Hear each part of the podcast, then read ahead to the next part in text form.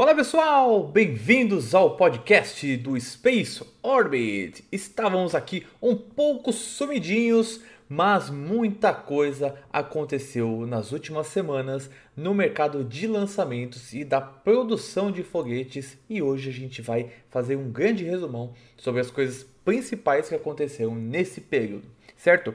Lembrando que você pode assinar o feed desse podcast tanto no Spotify ou em qualquer outro agregador de podcast que você venha a usar, então você não tem desculpa para não assistir e não ouvir os conteúdos do Space Orbit, tá certo? Então você também pode acompanhar pelo YouTube ao vivo ou no seu podcast na hora que você quiser, tá certo? Então, dentro da nossa é, do nosso cronograma aqui, temos que falar um pouco sobre SpaceX. Né? A gente sempre fala bastante da SpaceX, porque é uma empresa que tem muitas, muitas atualizações, que as coisas aparecem muito, a gente consegue ter um grande número de informações que em outras empresas a gente simplesmente é, não tem. Tá? Então, começando, é, falando especificamente sobre Boca Chica, onde está acontecendo a produção do Starship, nós temos agora o Starship SN8, que ele já tinha sido colocado os flaps dele ah, nas últimas semanas, tá? e agora a gente tem também os três motores Raptors instalados. Olha que beleza. O Elon Musk postou essa foto no Twitter. Tá? Ele, a gente consegue ver bonitinho aqui os motores instaladinhos. A gente teve uma instalação de motores Raptor no é, ainda era no Mark I, ainda lá atrás, lá no começo, antes de ser os SNs, que era só plenamente, puramente demonstrativo, tá? E agora nós temos um modelo de um protótipo em grande escala e funcional que vai tentar fazer um voo de 15 km, tá? Então, foi instalado esses, esses três motores. Os próximos passos agora são as diversas verificações para poder realizar o teste estático. Lembrando, para quem não lembra, o teste estático é quando os motores são acionados pela primeira vez dentro daquela estrutura toda que é montada, a forma com que o foguete vai voar. Ele é uma forma de testar antes, é, tudo antes de acontecer, para quando for usar o foguete mesmo a pleno vapor, a toda potência, não ter nenhuma surpresa, tá? Coisas podem acontecer, claro, mas com o teste estático você pega muita coisa. Isso aconteceu em todas as, todos os voos até agora do Starship, eles fizeram teste estático, inclusive tomou um certo tempo depois desses testes estáticos para conseguir corrigir algumas coisas aqui e ali que vão aparecendo. Afinal, é um foguete sendo construído ali é, aos poucos e sendo projetado ao longo do tempo, mas muitas mudanças vão sendo feitas ao final, no, nos, nos momentos finais do projeto, tá certo? Então, depois desse teste estático, eh, o Elon Musk falou que isso deve acontecer muito em breve, vão instalar o cone de nariz, tá? que é a parte superior que a gente tem. Eh, agora já tem um, uma espécie de flapzinho que tem ali em cima também, umas, é, umas fins que o pessoal chama, mas é, já estão instaladinhas aqui, bonitinhas, e elas vão ser as superfícies de controle do SN8. Lembrando que o voo do SN8 ele é um pouco diferente dos voos que a gente está acostumado de foguete, tá? Para começar aqui, só tem duas empresas que conseguem pousar foguetes, a, a SpaceX e a Blue Origin, apenas uma com voo orbital, que é o caso da SpaceX, e ela utiliza um tipo de pouso que é, vamos dizer assim, um tipo de pouso meio que no suicídio, a gente vamos falar assim, mas é um voo, é um pouso que é ou vai ou racha. Então eles deixam para dar um controle logo no final, um disparo do motor e realizar o pouso, reduzir a velocidade final e fazer esse controle certinho, pousar bonitinho, como a gente está bem acostumado.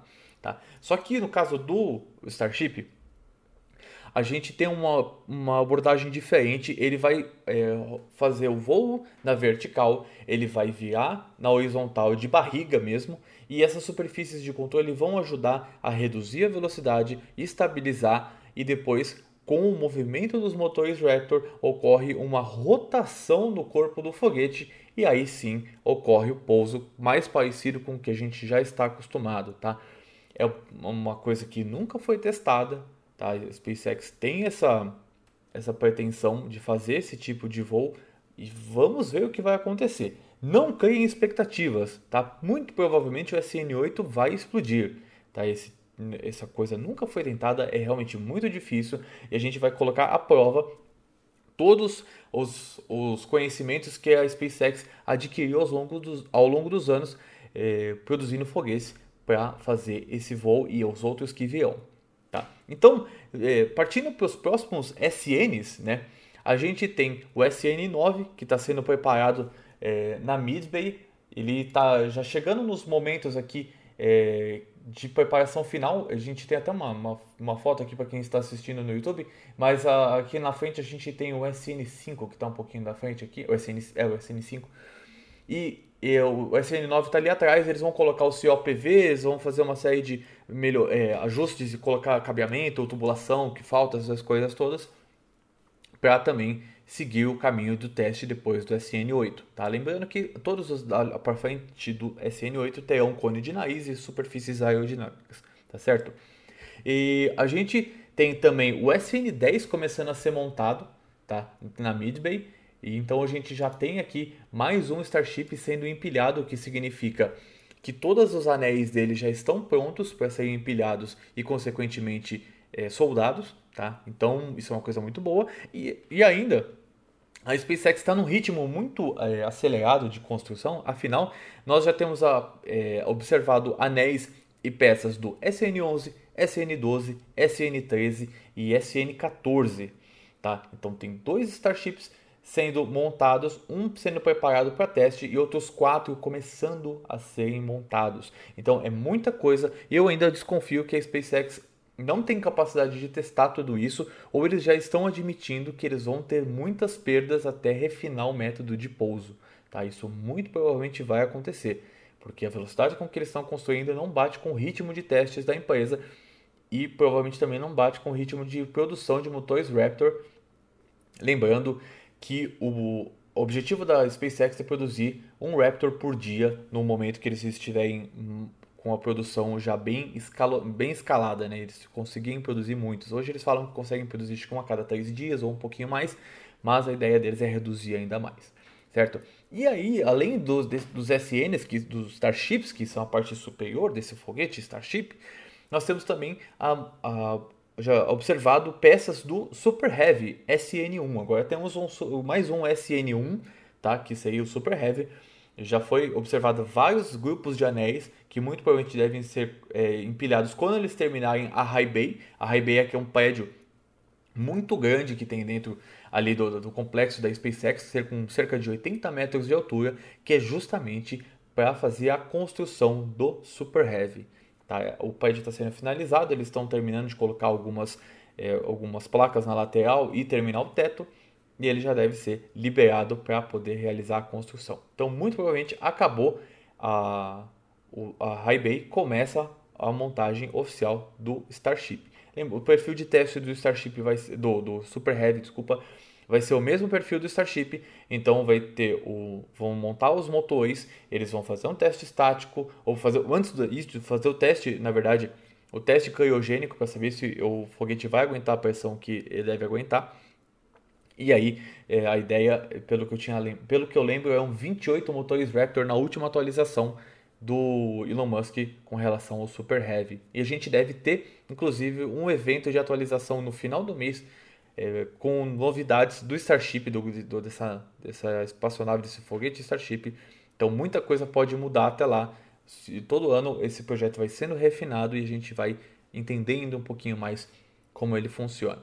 Certo? Agora, partindo para outro ponto que está muito bem obrigado, nós tivemos por esses dias o lançamento da expedição 64 para a Estação Espacial Internacional. É, esse voo ocorreu num foguete Soyuz, saindo de Baikonur, né, o cosmódromo de Baikonur, no Cazaquistão. Uma, seria um Soyuz 2.1A, tá? a versão, a variante 2.1A e com a cápsula Soyuz MS-17, tá? É, é, é, essa é só a nomenclatura dela específica com relação ao, ao número de série, tá? E ela levou três astronautas, a Kate Rubins dos Estados Unidos, o Sergei Rizkov da Rússia e o Sergei Kushverkov, é difícil pra caramba esses nomes, foram levados também, os dois da Rússia, dois russos, uma americana, foram para a estação Espacial Internacional e devem fazer uma missão de cerca de 180 dias. Eles vão ficar por lá fazendo todos os, os, os trabalhos comuns de, de, de, uma expedição, que é manutenção na própria é, estação espacial, é, é, testes científicos e, e, pesquisas, entre outras coisas, certo? E tem uma coisa interessante, um, uma curiosidade sobre essa missão, que o tempo de viagem é, dentro até a estação espacial foi um recorde é, feito até hoje. Normalmente as missões da Soyuz nos últimos anos elas demoravam cerca de 6 horas para serem realizadas, ou seja, do momento que, que decolou até a acoplagem na estação espacial. E eh, agora eles conseguiram mudar o perfil da órbita, fazendo um, um, estilo de duas órbitas, um lançamento com duas órbitas diferentes e alcançar a estação espacial em 3 horas. Eles fazem o lançamento pouco antes da estação espacial é, passar pelo ponto de lançamento e aí eles conseguem fazer a captura eh, dessa, dessa missão. É, um, é uma coisa que foi testada na última missão da Progress, lembrando que a Progress é a, a cápsula de carga da Soyuz, deu certo, então eles foram testar isso no, no caso da missão tripulada. E lembrando, uma coisa interessante é sobre os, o, as missões da, da Soyuz, que as primeiras missões da Soyuz tripuladas, elas para chegar na estação espacial, elas demoravam cerca de 50 horas dentro de uma lata de sardinha, que é a Soyuz. É impressionante. É tem que ser muito profissional, porque a Soyuz é uma nave muito apertada, né? Um, uma cápsula muito apertada mesmo, tá? não tem espaço para nada. Os, é, os astronautas não conseguem se mexer, eles não conseguem levantar, muito diferente da Crew Dragon, que a gente consegue né, passar para cima, para baixo, para o lado, e os astronautas têm uma grande mobilidade. Tá? A gente tem é, um outro ponto interessante sobre a Crew Dragon, já puxando aqui, que outros quatro astronautas devem se encontrar para finalizar a tripulação da expedição 64. São três americanos e um japonês e deve partir em torno do dia 11 de novembro. Essa missão estava programada para o dia 31 de outubro, mas como teve um problema no Falcon 9 que ia lançar a missão GPS 3 SV04, a NASA preferiu adiar um pouco mais essa missão, cerca de 15 dias, para 10, 10, um pouquinho mais de 10 dias, para poder analisar essas informações e saber se teve algum, algum problema que pudesse afetar algum voo da, da tripulação eh, da Crew Dragon, certo? Mas a princípio está tudo certo, vamos acompanhar os próximos passos, mas considerando como funciona a SpaceX, eh, provavelmente não teremos nenhum problema grave, isso já, tá, já até foi consertado mas ele, a NASA sempre tem redundância da redundância da redundância e eles querem sempre ter certeza que não vai acontecer nenhum problema, certo? Um, um outro lançamento que merece um pouquinho de destaque aqui é o lançamento é, da Blue Origin. Ocorreu um lançamento do foguete suborbital da empresa, o New Glenn. Lembrando que o New Glenn é, ele foi o primeiro foguete a conseguir pousar na vertical, um, um pouso, perfil de pouso que acontece é, com a SpaceX hoje e muito provavelmente várias outras empresas vão seguir esse caminho. A Rússia está projetando um foguete com pouso vertical muito parecido com o Falcon 9. A China também já tem testado alguns foguetes é, com esse tipo de perfil. É, olha, até me corrigindo aqui, eu falei New Glenn, é New Shepard, desculpa, eu confundi, é o New Shepard. O New Shepard ele é um foguete suborbital, o New Glenn é o foguete da Blue Origin que está sendo construído para é, testar no ano que vem, tá? Então, teve o lançamento do New Shepard e esse lançamento foi bem sucedido. Ele chegou ali, passou da linha de Kármán, que é o limite é, do início do espaço, cerca de 100 km de altura, e realizou o pouso tanto do booster quanto é, da, da cápsula com sucesso. Foi o 13 terceiro voo do, do New Shepard e o último, é, o primeiro depois de mais de 10 meses de espaço é, o espaço ainda fica boa, essa, né, de, de, intervalo do último lançamento e foi o sétimo voo desse booster, o que torna mostra que pelo menos nesse projeto especificamente a Blue Orange teve muito sucesso, tá?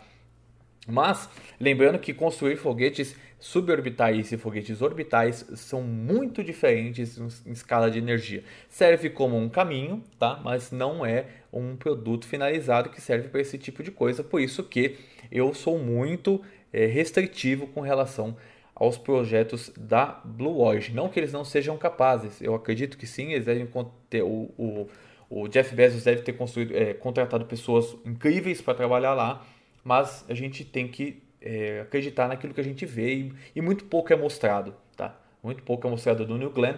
O New Shepard a gente não sabe muita coisa dele também. A gente não sabe, mal sabe capacidade de carga. A gente sabe que teve, por exemplo, nessa missão, é, a gente teve um, um experimento que foi levado para testar sistemas de pouso que podem ser utilizados na Lua, tá? nas missões Artemis. Lembrando que a Blue Origin está junto com a Northrop Grumman e outras empresas para realizar o, uma, um, fazer, na verdade, um módulo lunar de pouso para poder realizar as missões Artemis, junto com, entre outros concorrentes, junto com a SpaceX, eles estão ali todos desenvolvendo esses sistemas. Lembrando que isso é extremamente complicado, isso é extremamente perigoso. Então, é, ter esses sistemas é, bem testados e, e, bem construídos é essencial para que as missões Artemis deem certo. Tá? O, a cápsula Orion e o SLS são uma parte das missões Artemis, eles não são tudo. Então, eles estão muito em cima da hora para fazer esse tipo de contratação. Eu não acho que 2024 vai acontecer voo para a Lua, por mais que eu queira muito, tá? Mas a gente é, quer que dê certo. Então vamos torcer, tá? Enquanto isso, um outro ponto aqui sobre a SpaceX com relação à NASA, é, é, que saiu uma notícia essa semana é que a NASA recebeu uma bela bolada da, da a SpaceX recebeu, recebeu uma bela bolada da NASA para testar um sistema de é, reabastecimento em órbita do Starship, tá? Lembrando que o Starship deve ter uma capacidade ali de conseguir subir um foguete, subir um outro foguete cargueiro, reabastecer e fazer uma missão. Tá? Eles receberam ali uma, uma, boa quantidade que deve conseguir fazer com que eles façam esse teste em algum momento ali nos próximos dois anos. Tá? Então, muita coisa tem acontecido nos últimos dias. A gente teve muitos scrubs nos últimos, é, nos últimos, nas últimas semanas. O Delta 4 Heavy teve dois scrubs e a gente ainda não sabe direito quando vai ser a data de lançamento dele. A gente tem uma estimativa, tá? Mas é, teve scrub do Falcon 9, teve scrub é, do Delta 4, teve scrub de outra missão do, do, do, do, próprio Falcon 9. Foi, uma, foi terrível, foi horrível, assim, é uma coisa para esquecer. Deu tudo que dava para dar errado, deu. Ou era tempo, ou era problema de, de, de sistema de solo. É impressionante como, como outubro e o finalzinho ali de setembro foi um mês azarado para os lançamentos. A gente é, tem ainda vários lançamentos que vão acontecer nesse final de mês. Lembrando que esse calendário, gente, ele é variável, tá? Pode ser que ele mude a qualquer momento, mas essas são informações que eu tenho aqui no dia 15 do 10, que é quando eu estou realizando essa gravação. A gente tem um lançamento no dia 18 de outubro, às 9h27, de Falcon 9 com Starlink 13. Tá? Esse foi um Starlink que já estava meio que ali na mão para ser lançado a gente tem no dia 20 de outubro, às 18h14, uma missão Ele do Electron, da Rocket Lab, chamada Infocus. É a segunda missão desde que teve um problema no foguete do Electron. Eles parecem que estão se recuperando muito bem e estão prosseguindo num caminho muito bom com o projeto. Lembrando que eu sou muito fã da Rocket Lab, eu acho o projeto deles sensacional. É, no dia 21 de outubro, às 13h36, a gente teve uma inclusão muito recente aqui do Starlink 14, tá? A SpaceX quer fazer um lançamento ali com uma diferença de 3 dias, vamos ver se vai acontecer mesmo, porque no dia 22 de outubro a gente pode ter o lançamento do Delta 4 Heavy, isso às vezes dá uma enrolada na, nos lançamentos ali no, no, no, Kennedy Space Center, tá? Por isso que tem que tomar um pouco cuidado. Então, o Delta 4 Heavy é dia 22 de outubro às 23 horas, com a missão Enroll 44, que é uma carga secreta, no caso para é, o National Reconnaissance Office, é o departamento de mistérios ali da, do, dos Estados Unidos. A gente ainda deve ter outros lançamentos, como o lançamento do GPS 3 que falhou é, antes do lançamento, que o abortou, entre outras coisas, mas eu não coloquei na lista aqui porque a gente não tem muita certeza dessas datas, tá? Então eu não vou ficar passando datas aqui que não são factíveis. E a gente também deve ter um lançamento da Soyuz do, com o GLONASS é, do foguete Soyuz com a, o, o, satélite GLONASS e a gente é, a gente deve ter aí para o final do mês só não temos certeza também da data, tá? É, é, a gente sempre, lá na Rússia, todas as coisas são meio, meio enroladas. Um outro ponto que eu queria só aqui, antes da gente ler as perguntinhas aqui, vão mandando as perguntinhas aí que eu já vou ler. Eu vi que teve algumas, mas por favor mandem de novo. É que A gente teve um teste uh, nos última, na última semana do foguete Alpha da Farfly. Tá? É um foguete que tem uma boa capacidade de carga, vem para bater de frente com a, a Rocket Lab é, muito forte. E se esse projeto der certo, a Rocket Lab vai ter um concorrente muito significativo. Afinal, o Alpha tem uma capacidade de uma tonelada de carga para órbita terrestre baixa e isso é muito, com o preço que eles querem fazer, é muito atrativo para esse mercado. Esse mercado de microsatélite está bombando, tá? Tem muita gente fazendo microsatélite, se tornou uma coisa barata de fazer e barata de lançar do ponto de vista espacial, tá, gente? Porque afinal 8 milhões, 6 milhões de dólares por lançamento num Electron é coisa pra caramba, tá? Então a gente tem essa inclusão desse competidor que deve acontecer. A gente teve notícias interessantes. A Suécia tem uma empresa querendo fazer foguete agora, que deve começar a produzir ali os seus foguetes. A gente tem lançamentos que podem acontecer é, de empresas do Reino Unido, então todos nesse, nesse, nesse âmbito de microsatélites, tá? E isso é muito bom para a indústria como um todo. A gente vai continuar tendo essas empresas como a SpaceX, é, como a, a ULA, é, a, a Ariane Space, entre outros, que fazem cargas mais pesadas, né? coisas mais complexas mas essas cargas pequenas elas são essenciais para o funcionamento de vários sistemas que a gente utiliza hoje, tanto de imaginamento como pesquisa, como é, às vezes relay, né, que é quando você está passando sinal de um, de um sinal de um satélite para outro, entre outras coisas.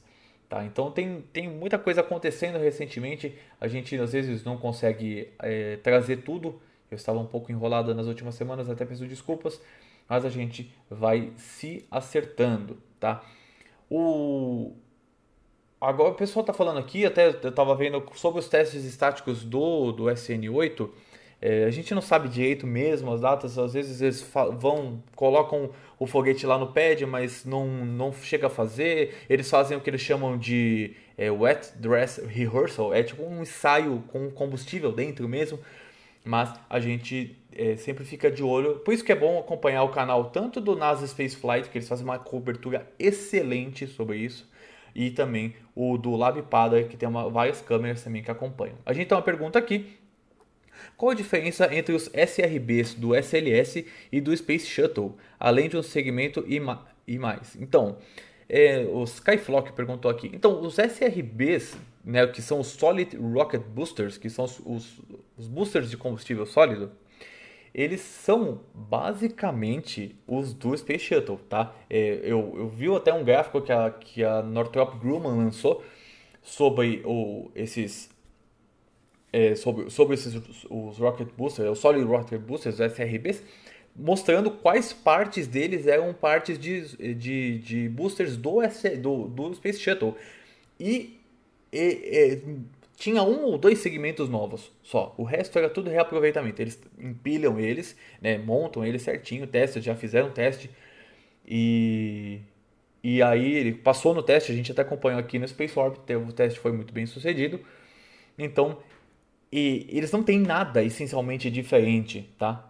Nesse ponto. O booster central do SLS ele é um pouco melhor, ele tem tecnologias mais novas e tal, a um custo fabuloso. Tem até um podcast específico que eu falando sobre o SLS.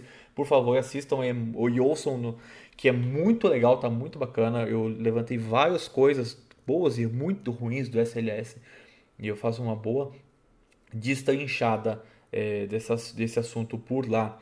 Tá? Mas essencialmente não existe nenhuma diferença sem ser é, tamanho que, que a gente vê que ele é realmente maior. Tá? E o SLS todo, tá, é, gente, ele, ele é um cato do ônibus espacial. Os motores aqui, o, RS, o RS-25, que estão equipados no booster central do SLS, são os motores do Space Shuttle, tá? São os motores recondicionados. Eles vão fazer motores novos depois, que é a Aerojet Rocketdyne que faz, se eu não me engano, tá? Eles vão fazer esses motores novos, mas os primeiros dois voos são puramente de foguetes é, com, com, com motores reutilizados, tá? E aí a gente até tem um comentário interessante aqui, que pelo que viu um, um RS-25 paga até um Falcon Heavy. É mais ou menos isso, tá? O custo por volta de por motor é, do, do do SLS é de 125 milhões de dólares por unidade, e são quatro no foguete. Não é à toa que o SLS tem um custo estimado de 1 bilhão e meio de dólares por lançamento, o que é um absurdo. Né? Então, e, é uma, e a gente tem várias opções que, que são factíveis no futuro próximo. O Falcon Heavy é uma opção, o Delta 4 consegue fazer muitas das missões que são necessárias para a NASA. Talvez não uma missão para a Lua, mas é, é um, um, jogo puramente político. Infelizmente, o SLS ele vai acabar. Eu, eu falei isso no podcast.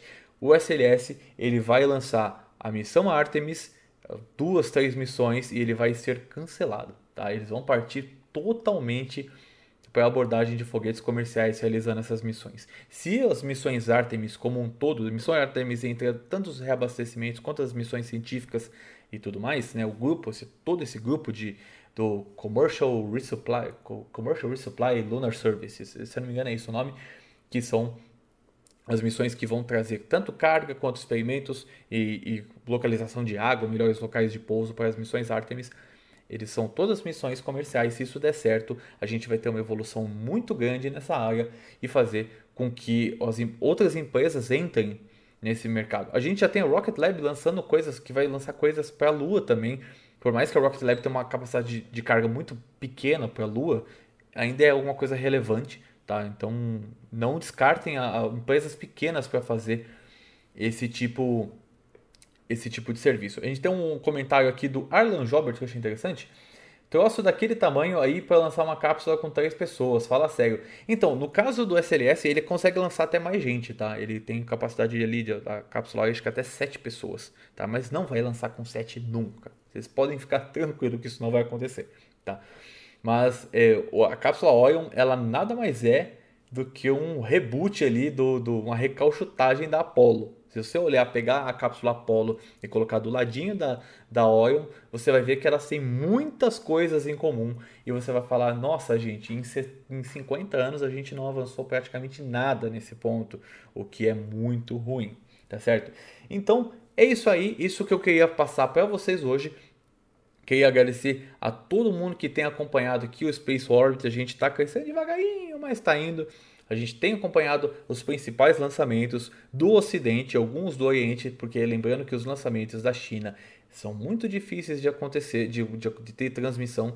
Então eu queria poder transmitir, mas nós não temos links para isso. A gente consegue links em um ou outro lançamento específico e é muita sorte. Então a gente traz lançamentos da SpaceX, traz lançamentos da ULA, Rocket Lab, uh, até da, dos lançamentos da JAXA japonesa, da Roscosmos russa entre outros, o que for aparecendo, a gente vai trazer para vocês, porque é uma coisa muito legal e eu quero que vocês sintam a mesma emoção que eu sinto quando ocorre alguns lançamentos ali, que a gente fica muito feliz de saber que a humanidade, pelo menos nesse ponto, a gente está avançando, tá certo? Então não se esqueça de assinar o feed do podcast do Space Orbit, também assinar o, se inscrever no canal no YouTube, tá? E acompanhar aqui todo o nosso conteúdo, que a gente tem muita coisa legal para passar para vocês. Quero agradecer a todo mundo, um beijo no coração e tchau!